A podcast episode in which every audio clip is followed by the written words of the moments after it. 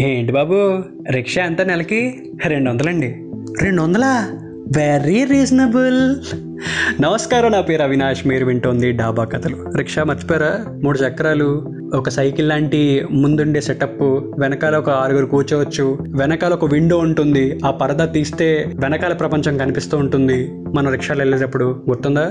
నాకు మాత్రం రిక్షా అనగానే ఫస్ట్ గుర్తొచ్చేది ఏంటో తెలుసా? దాని సౌండ్ అంటే అంటే సైకిల్ లాంటి ఆ బ్యాలెన్సింగ్ ఏరియాలో పట్టుకుంటూ కింద ఒక తాడుతో పుల్ చేస్తే కింద సౌండ్ అవుతుంది అనమాట అది దాని హారన్ సో వాడు ఎప్పుడు వచ్చినా సరే ఆ సౌండ్ దూరం నుంచి వినబడుతుంటే మా అమ్మ చెప్తుంది రే రిక్షా వచ్చేసింది ఇంకా బయలుదేరలేదా? రెడీ అవ్వలేదా? ఇట్లా ఇట్లా చెప్తూ ఉంటుంది అనమాట సో నాకు ఆ సౌండ్ అప్పటికి కల్లో వచ్చేది పాయింట్ ఆఫ్ టైంలో నిజంగా. అండ్ ఇంకోటి ఏంటంటే రిక్షా వాళ్ళకి రెండు వందలైనా సరే మా డాడీ అందరికీ ప్రాపర్గా టైంకి పే చేసిన రిక్షాలకి మాత్రం టైంకి పే చేసేవాళ్ళు కాదనమాట. సో ఒక వారం లేట్గా రెండు వారాలు లేట్గా ఇచ్చేవాళ్ళు. వాడు దాని తగ్గట్టుగానే స్కూల్కి కూడా లేట్గా తీసుకెళ్ళాడు టీచర్ ఏమో నన్ను తిట్టేది నేను మా అమ్మ చెప్పేవాడిని మా అమ్మ డాడీ చెప్పేది డాడీ ఏమో వచ్చి రిక్షా వాడిని తిట్టేవాడు. మీరు డబ్బులు అయిపోతే నేను టైంకి ఎలా తీసుకెళ్తాను? అని చెప్పేసి అట్లా సెట్ చేసేవాడు అనమాట. ఇప్పటికీ రిక్షా పుల్లర్ అంటే నాకు ఫస్ట్ గుర్తొచ్చేది అది. సో ఆ సీటింగ్ అరేంజ్మెంట్ నీకు ముందు ఒక బల్ల సైడ్ కో బల్ల ఇటు సైడ్ కో బల్ల లోపల రెండు సీట్లు ఉంటాయి. బట్ దానికన్నా ఎక్కువ మంది కూర్చోబట్టి తీసుకెళ్తారు. అది బేసిక్ ఇండియన్ రూల్ అనమాట అండ్ ఆ తీసుకెళ్ళేటప్పుడు కూడా నీకు రిక్షాలో పక్కాగా ఒకటితో పడదు. ఆ సీటింగ్ అడ్జస్ట్మెంట్ వల్ల. అలా నాకు ఒకటి పడేది కాదు. సో ఒకసారి మా స్కూల్కి వెళ్ళే దారిలో ఒక పెద్ద గొయ్యి ఉంటుందన్నమాట. సో నేను వాడిని ఏం చేయాల? పొరపాటున ఇట్లా అన్నా అంతే. ఆడలా ఎగిరి ఆ గుంతలో పడ్డాడు. వాడి కాలికి మొత్తం రక్తం నెక్స్ట్ డే స్కూల్కి వెళ్తున్నప్పుడు ఆ రిక్షాలో నాకు భయం వేసింది. కరెక్ట్గా వాళ్ళ ఇంటి దగ్గర ఆగినప్పుడు వాళ్ళ మమ్మీ నా కోసం వెయిట్ చేసి తిట్టింది హాఫ్ అన్ అవర్ మామూలుగా కాదు. కానీ దాని తర్వాత ఏమవ్వాలి నేను రిక్షా మానేయాలి. బట్ ఫర్ ఏ చేంజ్ వాడు మానేసాడు.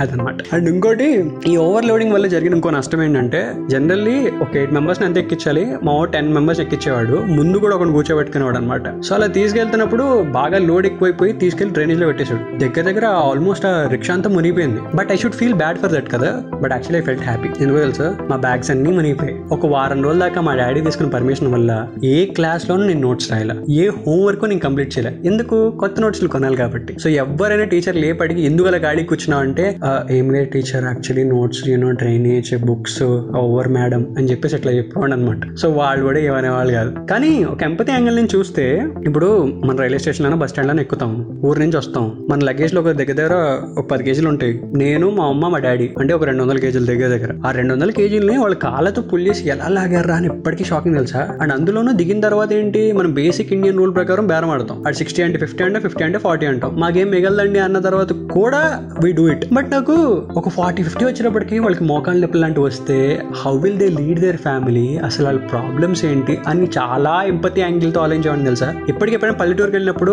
వాళ్ళు పొరపాటున ఏమన్నా డబ్బులు అడిగారు అనుకో ఒక పది రూపాయలు ఎక్స్ట్రా ఇస్తారు ఎందుకంటే హ్యాపీ ఫీల్ అవుతారని చెప్పి. సో నాకు తెలిసి లాస్ట్ టైం నేను సినిమాలో రిక్షా ఇప్పుడు చూసాను సీతం వాకిట్లో సిరిమల్ జట్లో మన మహేష్ బాబు గారు వెంకటేష్ గారు ఇద్దరు రిక్షాలో వెళ్తారు. కరెక్ట్ అండ్ ఇంకొకటి పాత సినిమా మీకు అసలు ఏంటి? వాట్ ఈస్ దర్ లైఫ్ అనేది తెలియాలంటే మెగాస్టార్ గారు రిక్షా ఓడి సినిమా చూడండి. మామూలుగా ఉండదు. అదనమాట సో అది సంగతి. ఇన్ కేస్ మీరు హోమ్ టౌన్స్లో ఉంటే కనుక if there is a chance probably corona వల్ల వాళ్ళు కూడా మెల్లమెల్లగా ఆటోలు షిఫ్ట్ అయిపోయి ఉంటారు. ఎస్ ఆటోలు అంటే గుర్తొచ్చింది. అది తెలిసి ఫోర్త్ క్లాస్ వచ్చేటప్పటికి ఆటో ట్రాన్స్ఫర్మేషన్ అనేది స్టార్ట్ అయింది. మెల్లమెల్లగా వాళ్ళ వాళ్ళ లైవ్లీహుడ్ అనేది కోల్పోవడం స్టార్ట్ చేశారనమాట ఎవరైతే ఆ రెంట్లు భరించి ఆటోలు తిప్పగలుగుతున్నారో దే టుక్ దట్ ఆపర్చునిటీ మిగతా వాళ్ళు మాత్రం ఆ చేంజ్ యాక్సెప్ట్ చేయలేక చాలా మంది రిక్షా పుల్లర్స్ అట్లానే ఉండిపోయారు. బట్ ఎప్పుడు ఎప్పుడైనా మా ఊరు వెళ్తే నాకు తెలిసి ఒక రెండు మూడేళ్ళ క్రితం వరకు నేను నా రిక్షా పుల్లర్ చిన్నప్పుడు సెకండ్ థర్డ్ ఫోర్త్ క్లాస్లో నన్ను తిప్పిన రిక్షా పుల్లర్ అప్పటికి కనిపించేవాడు అనమాట మా రైల్వే స్టేషన్ దగ్గరలో. బట్ లేటర్ ఆన్ తర్వాత ఏమయ్యాడో తెలియదు కనబడలేదు. బట్ ఇప్పటికీ తలుచుకుంటే ఒక నాస్టాలియా ఫీలింగ్ అనమాట అది. సో మీ రిక్షా మెమరీస్ ఏంటో గుర్తు చేయండి.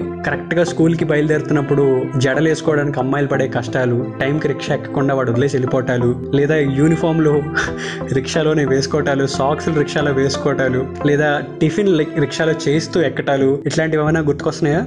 అండ్ అన్నిటికన్నా హైలైట్ పాయింట్ ఏంటి తెలుసా? మన బ్యాగ్లు ఆ క్యారేజ్లో ఆ కుక్కానికి పెట్టి అవి బ్యాలెన్స్ చేస్తూ దొక్కేవాడు నిజంగా నాకు తెలిసి ప్రాబ్లీ మన వాళ్ళు డ్రైవింగ్ టెస్ట్లో ఈ రిక్షా తొక్కడం కూడా ఒకసారి పెడితే కనుక ప్రాపర్గా ఇండియన్ రోడ్స్లో ఎట్లా తోలాలో అర్థమైపోద్ది అనుకుంటా. నిజంగా. సో మీ రిక్షా మెమరీస్ అంటే కామెంట్ చేయండి. చాయ్ బిస్కెట్ని ఫాలో అవుతుండండి. డాబా కర్లు వింటూ ఉండండి. నా ఇన్స్టా హ్యాండిల్ అరే అవి.